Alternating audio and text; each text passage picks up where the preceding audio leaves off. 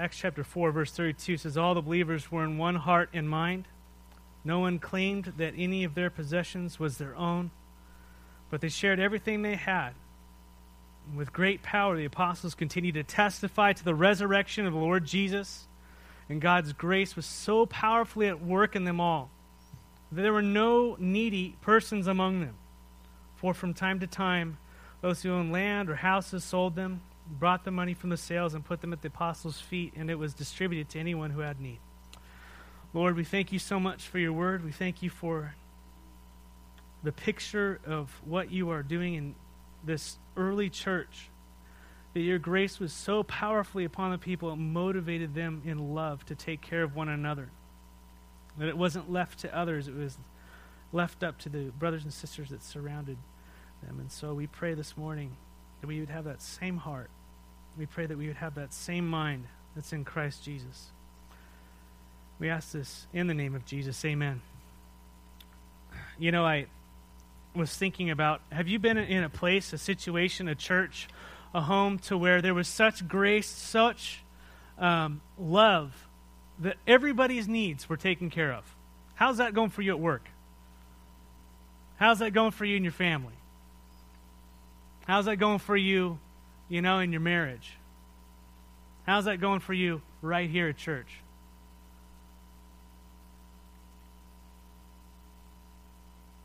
Pretty. You see this uh, when we read these things, we see the reality of what God can do, and we see the gap of where we are. And it just kind of it convicts us. It also helps us long for it, you know. I mean, I think in each one of us we have needs. We have um, things that the Lord only can meet, and He meets it through the body. In this particular situation, people were coming to Christ, and as a result of coming to Christ, their families were kicking them out because they were leaving Judaism. They're saying, "Hey, you're on your own. Tough luck." Anybody had that experience? Good luck.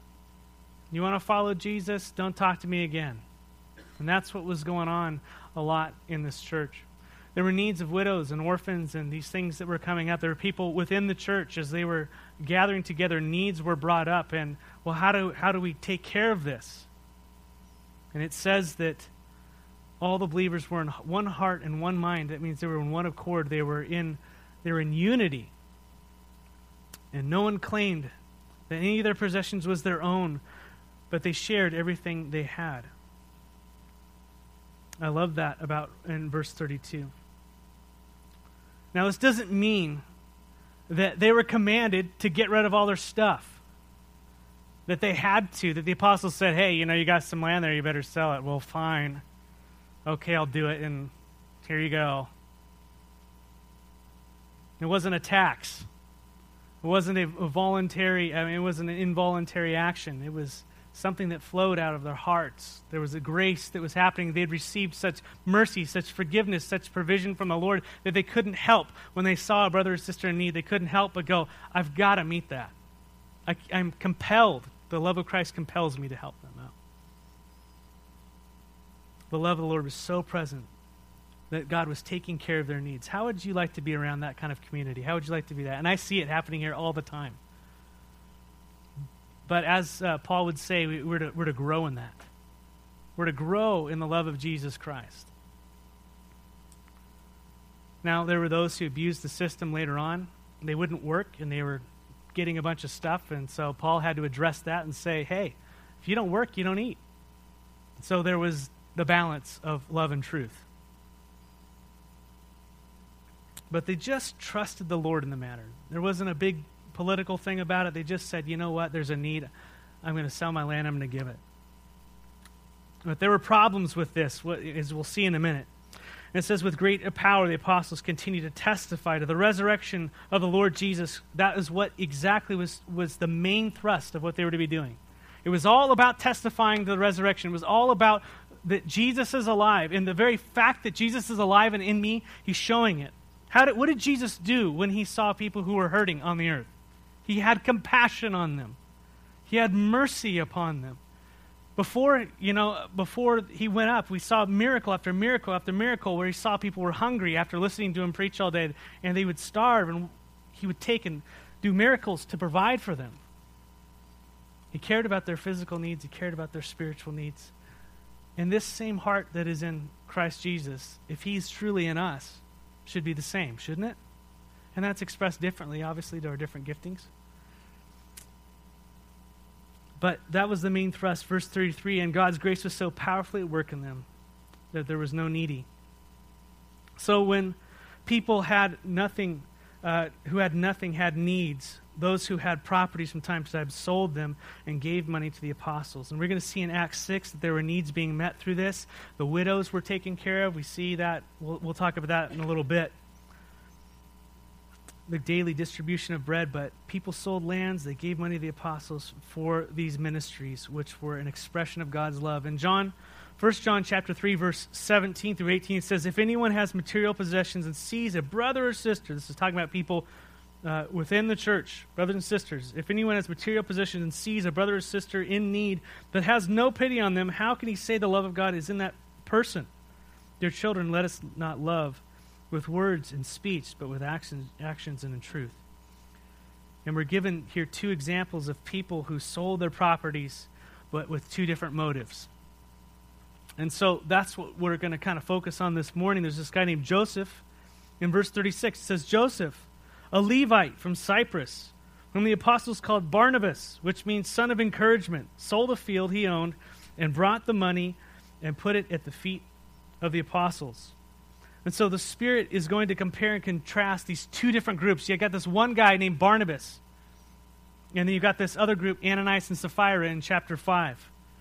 But the first here, the first example of this heart, this heart of worship, this heart of giving, this heart of compassion, is found here by a guy named Joseph, a Levite from Cyprus. And they gave him the nickname Barnabas. Anybody give you a nickname ever? And it kind of represents who you are? Anybody? How's that? like sometimes it's good, sometimes it's bad. But these guys, they were hanging around so much. They, this guy was such an encouragement that they said, "Hey, you're Barnabas. You're son of encouragement, and you are amazing." We're going to read more about Barnabas, Barnabas, ministry later, but we see here at the beginning that Barnabas was an encourager. And sometimes we think that encouragement is just patting people on the back or, or talking to him or saying, hey, it'll be all right. But we see right here that he's actually helping people out by giving. And so this is a way that of, of, encouragement in our body. Isn't it a great encouragement when you're in need? You know, you need help with your car, and someone actually gives their time, their ratchet, their energy, and goes and helps you fix it. I mean, what encouragement that is to your soul. You know, in this case, people they needed possession. They needed clothes. They needed food. And so Barnabas, he did what he could. He saw he had land back in Cyprus where he's from. He sold it and he gave it. He saw the need for the ministry of the gospel to be blessed. And so he sold his property and gave it to the apostles to distribute. You know, we can greatly encourage people who are hurting, people who need a lift spiritually and materially when we, out of response to the Spirit, give. Give out of what God has given us. You know, money, time, help, food, spiritual gifting, and encouragement in the Word. Yeah. A phone call? That's okay. you know, the word encouragement there, it means to comfort, it means to exhort. And so it comes in different forms. And this guy, Joseph, he lived in such a way, the apostles, they nicknamed him, hey, you're an encourager. How would you like to be nicknamed encourager? You know, or something that is just, it speaks to your character, it speaks to who you truly are. You know, God often changed people's names to reflect those things. You see that with Peter. He's like, You're Peter. I mean, you're Simon, but I'm going to call you Peter. You're going to be the rock. You're going to be the rock of the church. Abraham, you were the father, you know, of, of some, but now you're the father of nations. Abram to Abraham, Sarah to Sarai. These things, the Lord changes us. And so Jesus, looking into Peter's life, changed his, his, saw what he would be. And here we see the same thing with uh, Barnabas. And so, in the context of giving with the motivation of encouragement, we see Barnabas as a good example. And now in chapter 5, a second example. It says, Now a man named uh, Ananias, together with his wife Sapphira, also sold a piece of property. And with his wife's full of knowledge, he kept back part of the money for himself, but brought the rest and put it at the apostles' feet. And then Peter said, Peter being the main apostle here, Ananias, how is it that Satan has fi- so filled your heart that you have lied to the Holy Spirit and have kept for yourself some of the money you had received to the Lord, uh, you had received for the land? Didn't it belong to you before it was sold and after it was sold? Wasn't the money at your disposal? Wasn't that all yours? Did we force you to do this? Did we? Ever? No. Wasn't it all yours? What made you think of doing such a thing? You have not lied to just human beings, but to God. When Ananias heard this, he denied it. No. What happened? He fell down dead.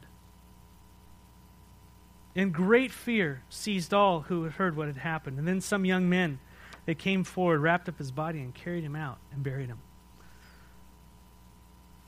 Now, a couple of things here. The first is that the sin was not keeping some of the proceeds for himself. They could have kept all of it. That would have been fine. That wasn't the problem. That wasn't the problem. Peter says in verse 4 Hey, didn't the land, the proceeds, didn't it belong to you? We didn't force you to do this. You know, this speaks a lot about the kind of giving the Lord loves. The kind of giving the Lord loves. 2 Corinthians chapter 9 verse 7 says Paul says, "Each of you should give what you have decided in your heart to give, not reluctantly or under compulsion, for God loves a cheerful giver." God loves a cheerful giver. And you know what that word cheerful is in the Greek? Everybody, what is it? Hilarious. Open up your wallet. Ha! You know, it's Lord, you're so good. Be blessed. Doesn't it just bless your heart when you see someone in need and you have the provisions and you just sit there and go, Oh, I can't wait to see that person be blessed. And you go to them without anybody else knowing or some way and you just bless them. You know, I've had it happen to me a million times someone sees my hubcaps on the van of shame, or you know, and someone bought new hubcaps, you know, or whatever it might be. You know, I mean, they just see a need and they, they go, you know what? It's going to bless that person. Look at they're out doing what the Lord has called them to do. Let's go take care of it. And I love that heart within people, and I see it here. People going through different stages of life, different trouble. Some people, you know, with surgery, some people having kids and all this stuff, and how various people in the body with various giftings, they just come together and they see the need, and it's behind the scenes, and they just meet them with the love of God. Isn't that awesome? Don't you love that when it happens when it happens to you? God loves a hilarious, cheerful giver. That is the heart in which we're to be giving to the Lord, not out of compulsion, but something you've set aside in your heart. God, this is between me and you. This is what I'm doing. And that applies to, you know, the offering plates and they pass by. It applies to the people, the body of Christ that you are interacting uh, apart from Sunday mornings. Being the church, looking at needs and not having to go through us to get to them, but you loving them. That is awesome. And it makes us happy too as, as elders when we see needs in the church because of things you've given to the benevolent fund and uh, we're able to go ahead and go forward and, and help people at various times who are in need. It's a blessing. That's, that's you. Or to be able to do things like bring Nick part time on for the summer, to invest into our kids and the youth steps of faith because of you. So the ministry of the Lord would go forward, the gospel would be preached to the kids, things would go forward. I mean, it's just a blessing. And so the Lord loves that cheerful giver, and that word is hilarious. He loves the ha giver, you know? So it wasn't that they kept some of the money for themselves, they could have kept it all for themselves. It was the heart in which they gave. It was the heart in which they gave. What was their motive? They gave not out of worship, out of joy, out of thankfulness, out of a response, out of just a desire to bless the Lord, to bless people, to bless the ministry. They didn't that wasn't their motive. What was their motive?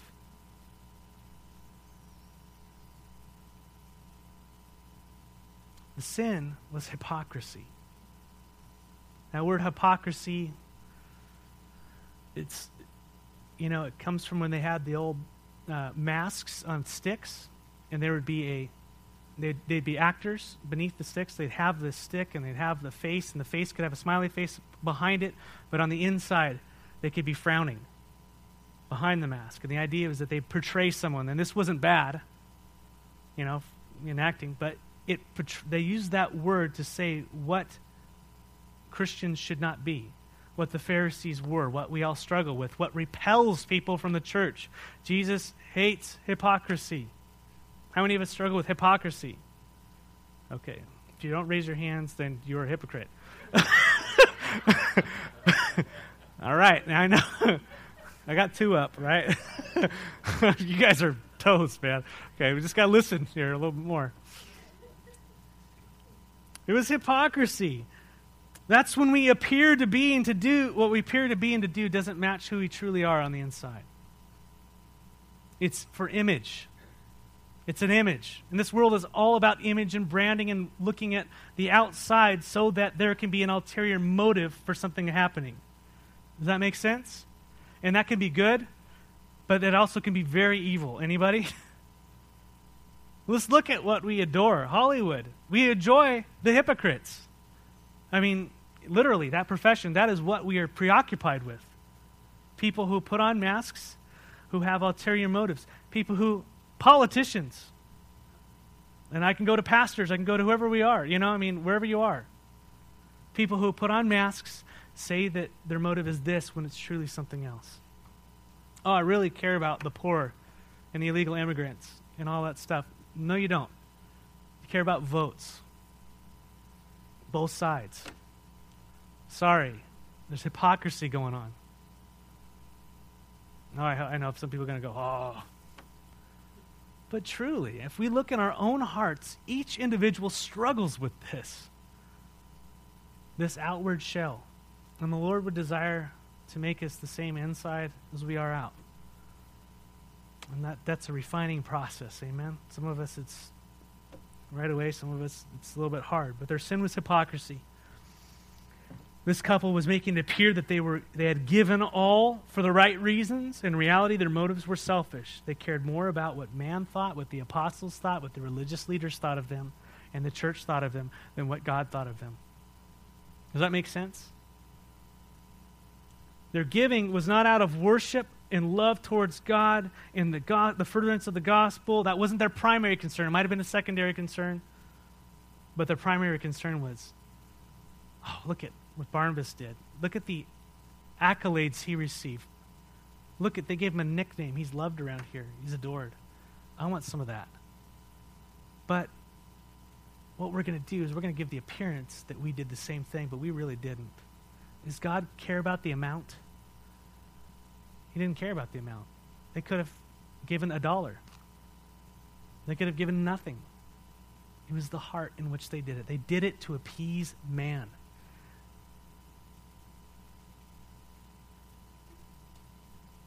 It's possible that they saw Barnabas and others giving and they just desired that.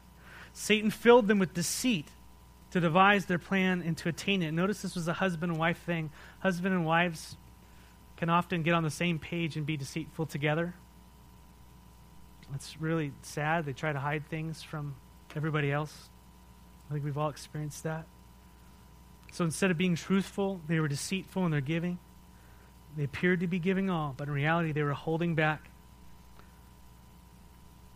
And Peter points out that they thought they were lying to men, but in actuality, they were lying to the Holy Spirit. You're not just lying to men, you're lying to the Holy Spirit. Why is that? Because who are they giving to?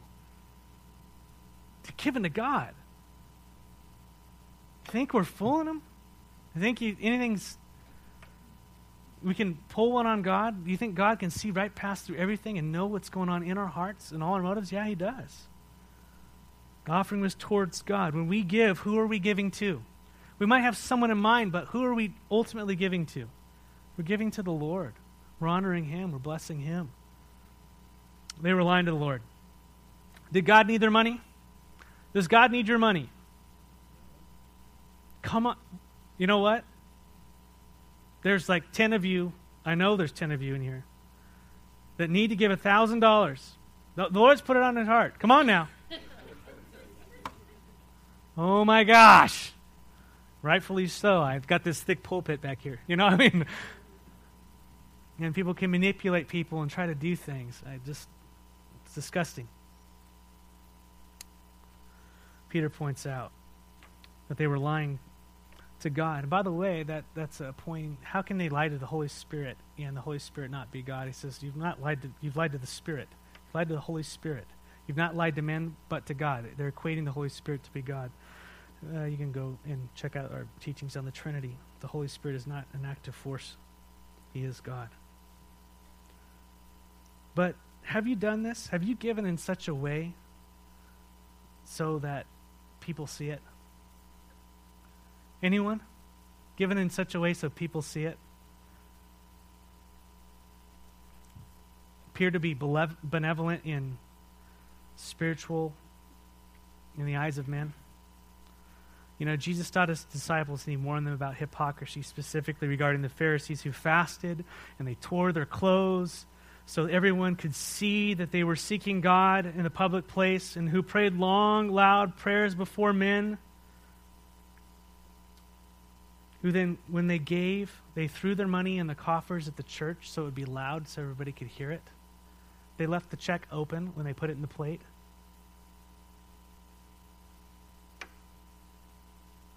Anyone?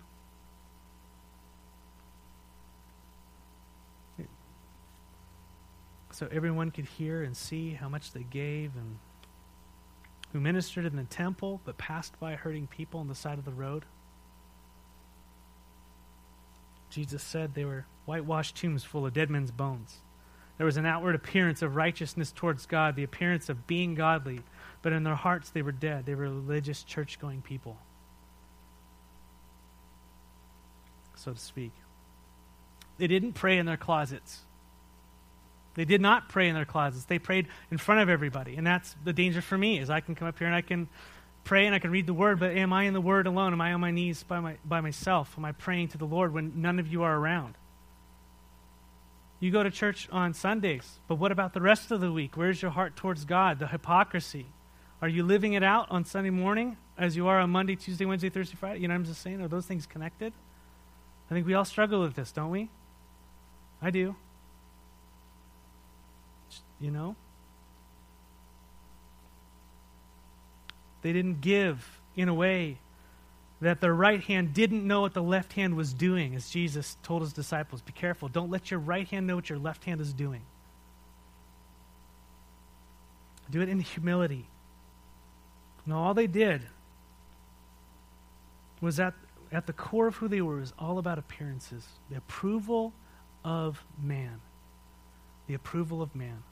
That is what they longed for. That is what they worshiped. That is what they adored. They desired to be, the Pharisees desired for you to be under this bondage and to look at them, look at me, let's say I'm a Pharisee, and say, hey, look at how I pray, look at how I give, look at how I teach, look at how I da da da da da da da da da da. You're not spiritual. You know, and they would go, oh my goodness. And so Jesus would come up with this thing. He said, unless your righteousness exceeds that of the Pharisees, by no means will you ever enter the kingdom of heaven. No, I mean, and these people are going, oh my gosh, look at how meticulously, look at the way they give. They give so much. Look at the way they pray. Look at all these things. And I could never, ever attain that. And that was the point. That those things did not bring the righteousness of God. Jesus did. They would have to be perfect. But the problem was they were wicked on the inside. And Jesus would talk to them in Matthew 5 through 7. He'd say, You heard it said don't look at a woman lustfully. But I tell you, if you even do it in your heart, you're guilty. It's not just an action thing, it's not an outward, it's an inward thing. God wants the truth in the inward parts all the way through. And that lays us all in a very dangerous place, doesn't it? Needing grace, needing forgiveness, needing mercy, need to be born again, regenerated, needing for God to live in us and change us from the inside out, to be different people. All he did was so that, okay, I'm doing this so that I will appease this person. When reality, what we do and who we are and how we give and how we love and singing songs on Sunday morning and playing the guitar and going to church on whenever we go, that's all to be because of what he's done. It comes from that heart relationship with Jesus Christ. Because he has changed me, I can't help but go not for the approval of men. Jesus warned his disciples about that kind of life, the life that non believers look at and the world and the world would look at it and, and just be repelled from. Instead of the true life found in Jesus, where it was true and true, that is who they were. And here we are, just a short time into the birth of the church, and hypocrite, hypocrisy is creeping in, device of Satan, and the Lord, right off the bat, he does something drastic, and he addresses it, and he calls this couple out, and he judges them right there in front of the whole church. I don't know how many people are there, and the husband dies at the feet of Peter, and we're going to see the wife does too. And it says, "In great fear seized all who heard what had happened." And so God's using them as a warning. His people are to be holy I mean, set apart. Our motives are to be pure. Our givings to be out of love for the Lord, not, a, not for the praise of man or a tax write off.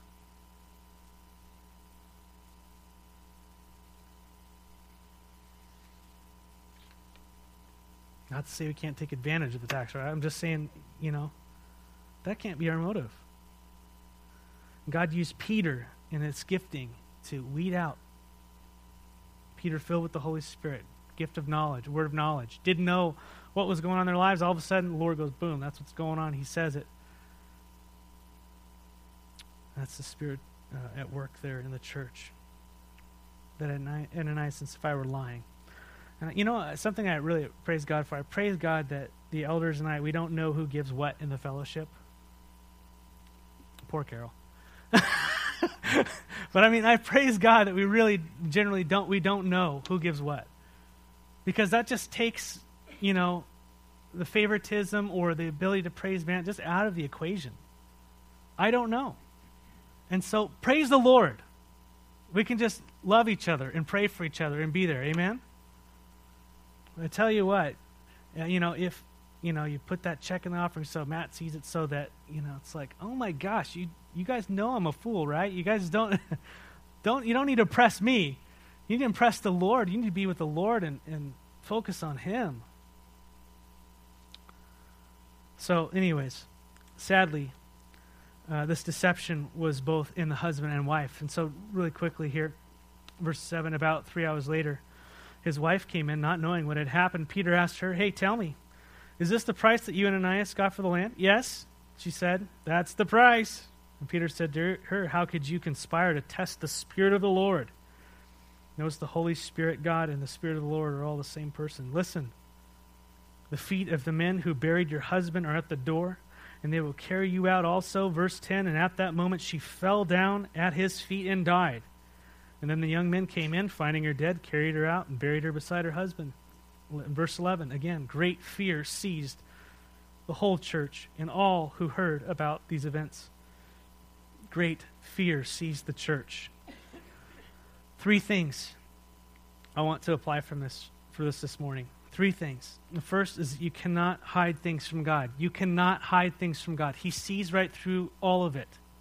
He knows your tax returns, he knows giving, he knows your motives for helping people out. He knows the whole thing. He sees right through it. All of it. You can't fool God. Psalm 139 says, you, uh, you have searched me, Lord, and you know me. You know when I sit and when I rise, and you perceive my thoughts from afar. You discern my going out and my lying down. You are familiar with all my ways. Before a word is on my tongue, you, Lord, know it completely. You hem me, beside, uh, me in beside and before, and you lay, me, lay your hand upon me. Such knowledge is too wonderful me, too lofty for me to attain. Where can I go from your spirit? Where can I flee from your presence? If I go up to the heavens, you are there. If I make my bed in the depths, you are there. If I rise on the wings of the dawn, if I settle on the far side of the sea, even there your hand will guide me, your right hand will, will hold uh, me fast. If I say, Surely the darkness will hide me, and the light become night around me, even the darkness will not uh, be dark to you.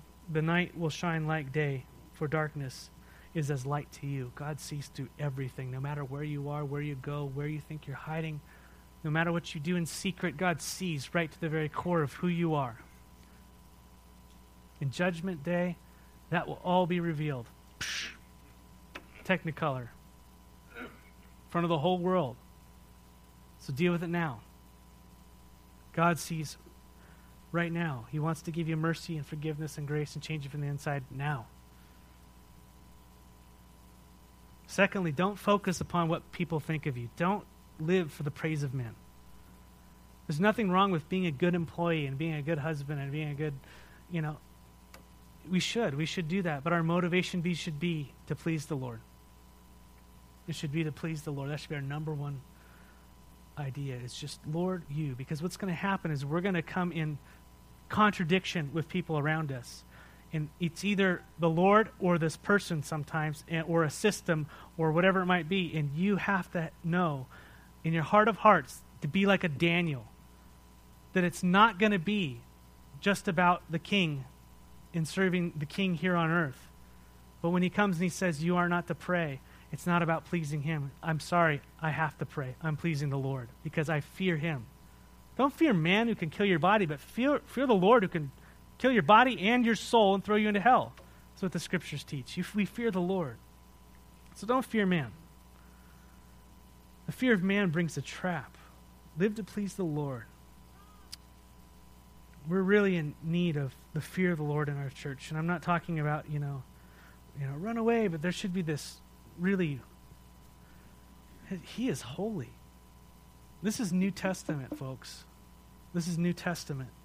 The Lord's calling us to holiness. He's calling us to be set apart from the world, not be engaged in all the darkness. He desires truth in the inward parts. You know, I wonder what would happen in our fellowship should the presence and the grace of God be so upon us as in those days, how many of us would be left standing? You know? So we got to turn from lies. We got to turn from hypocrisy and darkness. Root it out. Don't live with it. It brings death.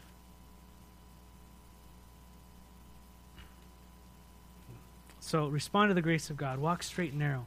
And the third application, finally, in closing, is that this warning is a warning that the day, I'm sorry, that the Lord can bring us home early when we cease to be walking in the light. The Lord could bring us home early when we cease to be walking in the light. He has that option. He has that option. And my guess is that this couple was saved. I have no reason to believe they weren't. But it was not uncommon in the early church, and I believe today, for the Lord to bring people home early who were not walking in the light. That's not always the case. People get sick and die. But I think there's the Lord has this option. We can see it here in Acts, a couple who allowed Satan to fill their hearts with deceit, to bring hypocrisy into the church.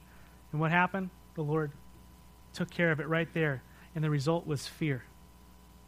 Whoa we better not go down that road. The Lord sees what's going on. 1 Corinthians, Paul exhorts the church in chapter 11 not to eat the Lord's Supper in an unworthy manner. Verse 29 says, uh, For those who eat and drink the Lord, uh, I'm sorry, who, who eat and drink without discerning the body of Christ, eat and drink judgment on themselves. And that is why many among you are weak and sick. And a number of you have fallen asleep, have died. And he goes on. We stop there, right? It goes on. What does it say? It says, But if we were more discerning with regard to ourselves, we would not come under such judgment. He goes on, Nevertheless, when we are judged in this way by the Lord, we are being disciplined so that we will not finally be condemned with the world. Those are believers that God sent home early. So the Lord judges us sometimes when we are living in an unworthy way, disregarding the body of Christ. What that represents, in other words, uh, that He died, so we die. He lives, so we live. Allowing God to live when we're, we're living contrary to that for extended amount of time or whatever, I don't know. It's His prerogative. The Lord can bring us home and say, you know what? I'm going to bring sickness in your life, or I'm going to have you go home. It's not always the case. I don't want to say it's always, but He has that option. Why? So that we would not finally be condemned. Another example, 1 Corinthians, again, chapter 5, verse 5 says, Hand this man over to Satan for the destruction of the flesh, so that his spirit may be saved from the day of the Lord. There's a guy committing sexual immorality in the church. He wouldn't repent. He wouldn't turn from it. He said, No, I'm going to continue on in this lifestyle. And they said, Okay, fine. You hand it over to Satan. They handed him out. They kicked him out of the church. And what happened? He started experiencing some serious stuff. But what's cool is in the Second Corinthians, he actually repented and came back. And they said, Come back. We love you. Some people say, Forget it. And they just continue down this road. Reading in First John right now. You want to have the assurance of the Lord? Walk in the light. You want to have the assurance that you're going to heaven? Run away from darkness. Get it out of your life. Me too. So there are times in the New Testament church that I believe now and now the brothers and sisters are no longer walking in the light and the Lord removes them. Up until this point, the Holy Spirit has been doing what to the church? He's been adding to the church. And we all enjoy the adding part. How many of us enjoy the subtraction? But I tell you what, blessing can come from God taking people out who are in the way you know, I think it was Chuck Cooper said this Thursday. You're, you're, a witness. You're either a good one or you're a bad one. You're either part of the mission or you're in the way. Jesus said you're either warm, you know, you're lukewarm or you're cold. I mean, he, he doesn't want lukewarm. He wants hot or cold. That's all he wants. He wants you all in or, or out. He wants your heart, all of it. And so you have to ask yourself this morning what, what's in between you and the gospel of Jesus Christ? What's in between you and being what God's called you to be? You know, God made these points through different points in the church that were very important points.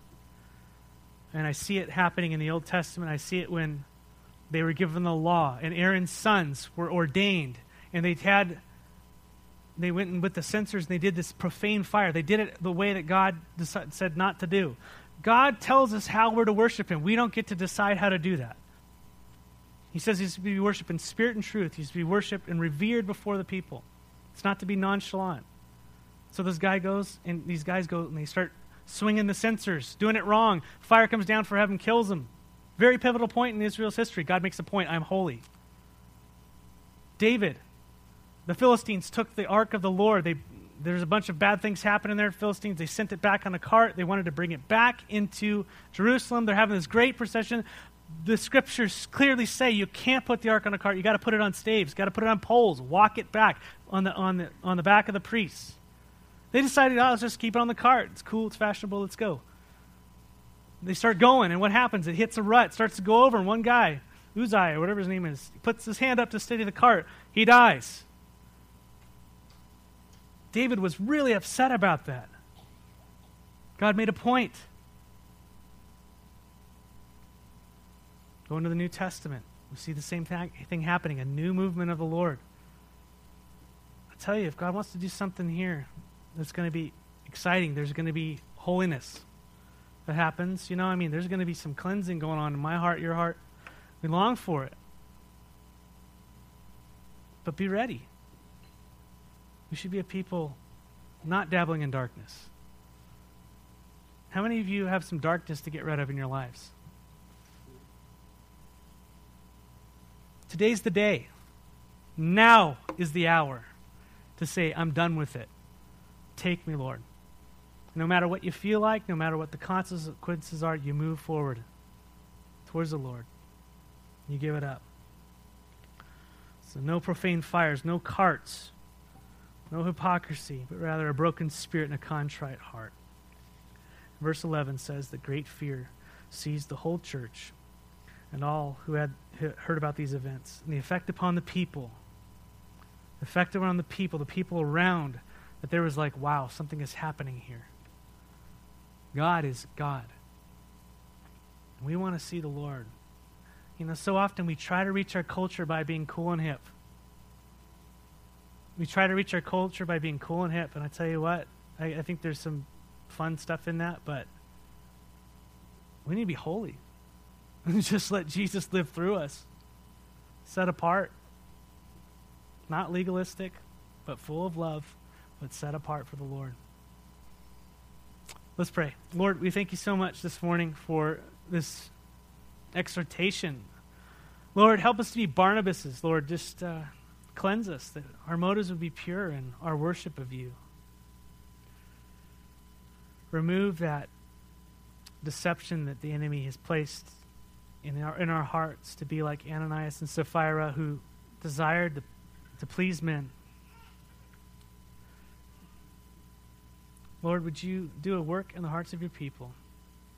Thank you for your grace. Thank you that you are continuing to work in and through us.